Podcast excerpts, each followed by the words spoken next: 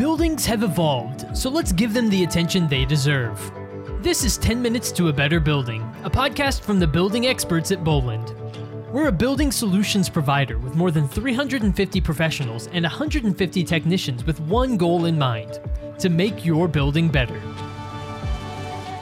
Hello and welcome to 10 Minutes to a Better Building, a podcast brought to you by Boland. I am your host, Michelle Dawn Mooney, and we're talking about how to get the best filtration with the lowest life cycle cost. If you were able to join us for our last podcast, we're talking about how to improve the air quality of your building, which will be talked about in this episode as well. But it comes with a cost when you have products and services that are helping to build that air quality, you do have to pay for it. So Today's podcast is talking about ways that not only will these products save you money, but you can actually save money by putting these products in. And I can't wait to bring on our guest once again. Josh Howell is joining me. He is the commercial territory manager for Dynamic Air Quality Solutions. And Josh, I so enjoyed our conversation last time. Looking forward to this as well. So thank you for joining me again. I am I am ready to go. This is this is this is my uh, my bread and butter here. The financial side. It's what I get excited about uh, I'm ready. Yeah, I was going to say this really is your wheelhouse because you're a finance guy who is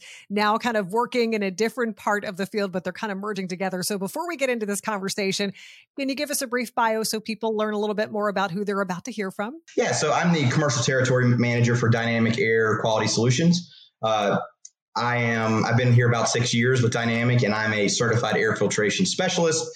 Been to multiple engineering schools on you know HVAC and filtration specifically but I would say I am the regional expert for dynamic. Okay.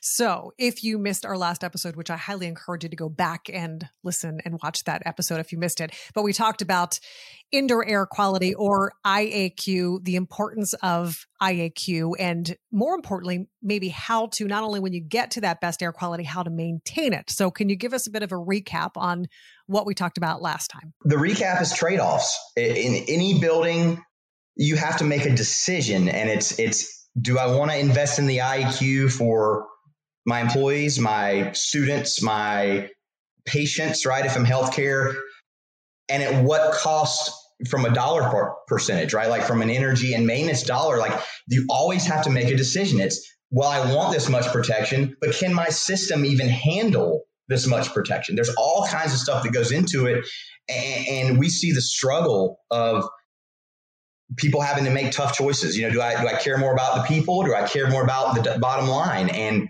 uh, it's an everyday thing in the filtration world. Indoor air quality is important for all of us, but it's especially vital in healthcare facilities, as we know. So, can you give us any examples of maybe how this filtration system works in those type of instances? Yeah. So, so as we were talking about the V8, I mean, we essentially a passive filter that's electronically enhanced. It's a uh, polarized media technology, and, and, and what it gives you is it gives you you know better air quality from a small stuff perspective, if I if I could say it like that. Um, and and so what you get is you get an increased air quality with less of the energy penalty. Actually, less energy than the other filters, so actually energy savings, but better IAQ. And and healthcare is is very specific on what they want to use. They always want to use the best. They they're, they're expected to have the best, right? They're a hospital and they typically have multiple levels of filtration and probably you know ultraviolet light somewhere as a pathogen killer or sterilizer as, as they would say. But the challenge with that is that is a huge energy consumer. And what we've seen with our product is that if you have three beds of filtration which typically a hospital has they have three types of filters and increasing efficiencies.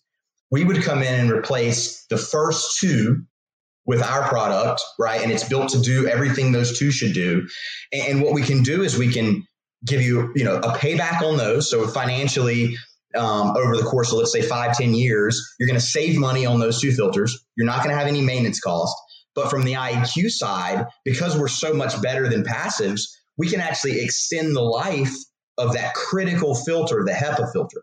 And in some cases, up to 5x as long.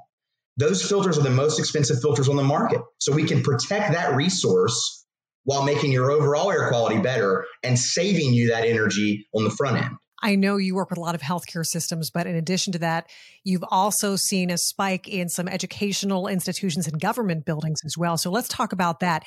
Is there any help, maybe in the way of financial support or funding for those entities, especially when it comes to nonprofits? Most customers that we go to, especially the higher ed, museum, institutional market, love the product and they love all the benefits in there. And, and we have the data to back it up. So it's kind of undeniable. It's just how do we get the money from a first cost standpoint to buy this filtration system?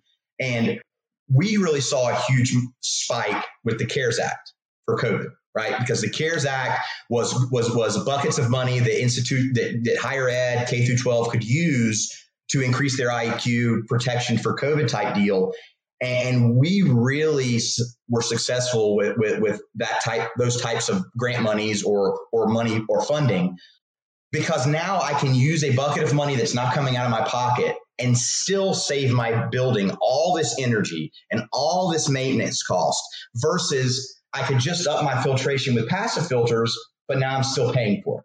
Right. So like that that was one way. The other way is we, we work with utility companies to do rebates. Um, so rebates are available.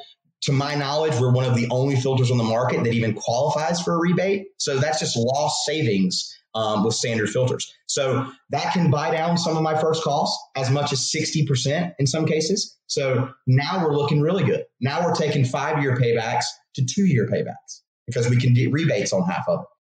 So government funding, rebates, um, the other thing I would say is that typically when you when a customer buys an entire HVAC package, right? Let's say they buy it from Boland, they buy air handlers, fans, chillers, everything. They don't pay for that day one, right? They finance it over the course of however many years. Let's say 20 years, uh, the life of the equipment. For, from a from a straight dollar perspective, a typical customer pays about 10 cents per cubic feet of air. So stay with me a little bit on this. 10 cents per cubic feet of air a year. That's that's typically what the P and L budget is.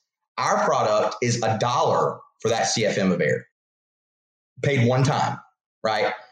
If we now finance that over 20 years, I'm now five cents, right? A dollar divided by two. There's no more. There's no more paying. So from a financial standpoint, if I'm financing a package, I can take care of my filters up front, pay half the cost that I'm paying from a P&L item, right? The 10 cents over the life of that 20 years. So I've paid half now for my filters. It's just a different way to pay for it.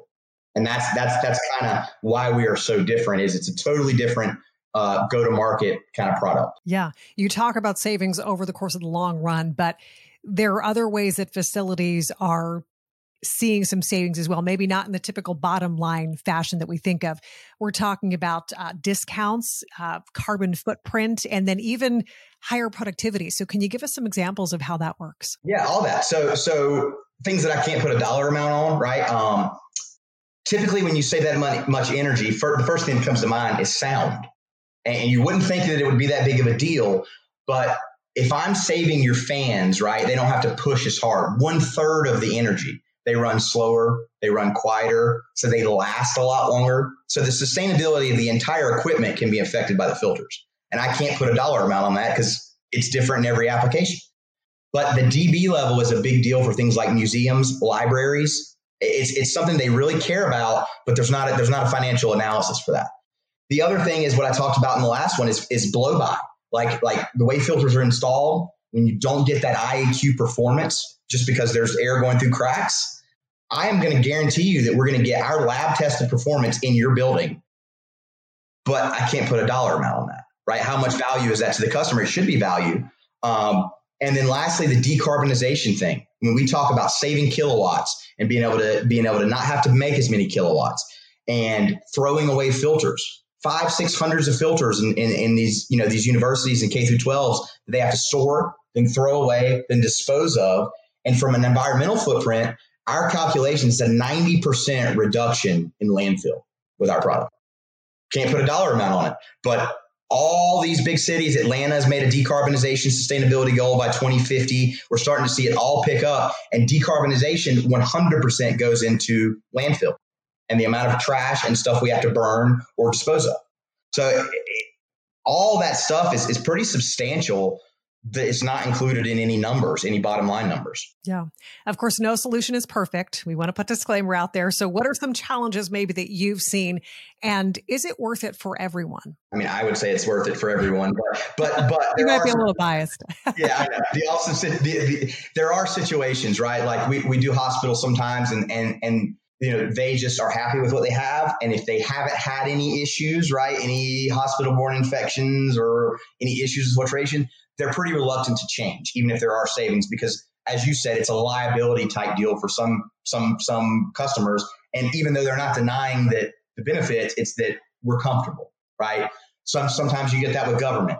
The other thing you get is if you have a space where you really don't care about air quality.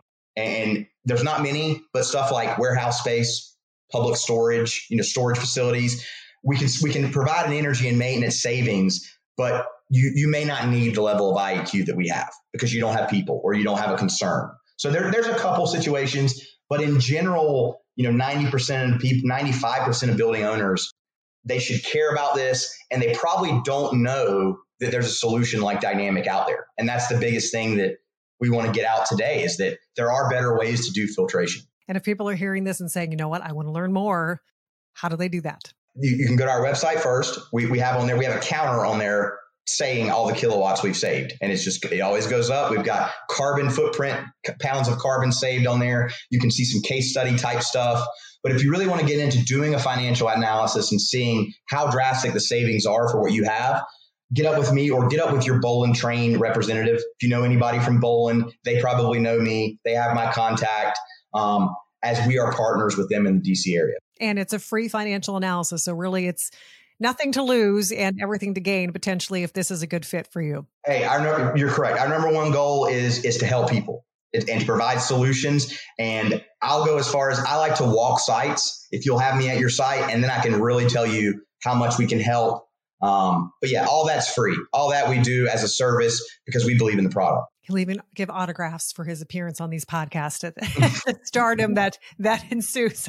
Josh Howell, he is a commercial territory manager, Dynamic Air Quality Solutions. Josh, thank you so much for your time. Great information. Again, part two of talking about indoor air quality, and we really just kind of skimmed the surface on you know the importance of air quality in the last episode, and it really got down to the nuts and bolts of just how much money you can save over the long run, but in other ways as well, and reducing that carbon footprint too. So a lot of clear clear wins here. And hopefully, a lot of people out there may be able to take advantage of those wins as well. So, thank you for being here today. Thank you so much for having me. This was great. Yeah, great conversation. I want to thank all of our listeners and viewers out there for tuning into 10 Minutes to a Better Building, a podcast brought to you by Boland, talking about not only how to improve air quality, but the best filtration with the lowest life cycle cost. And you heard Josh talk about how if you want more information about a free financial analysis, you can visit the website. I'm your host, Michelle Dawn Mooney. Once again, thanks for joining us. We hope to see you soon.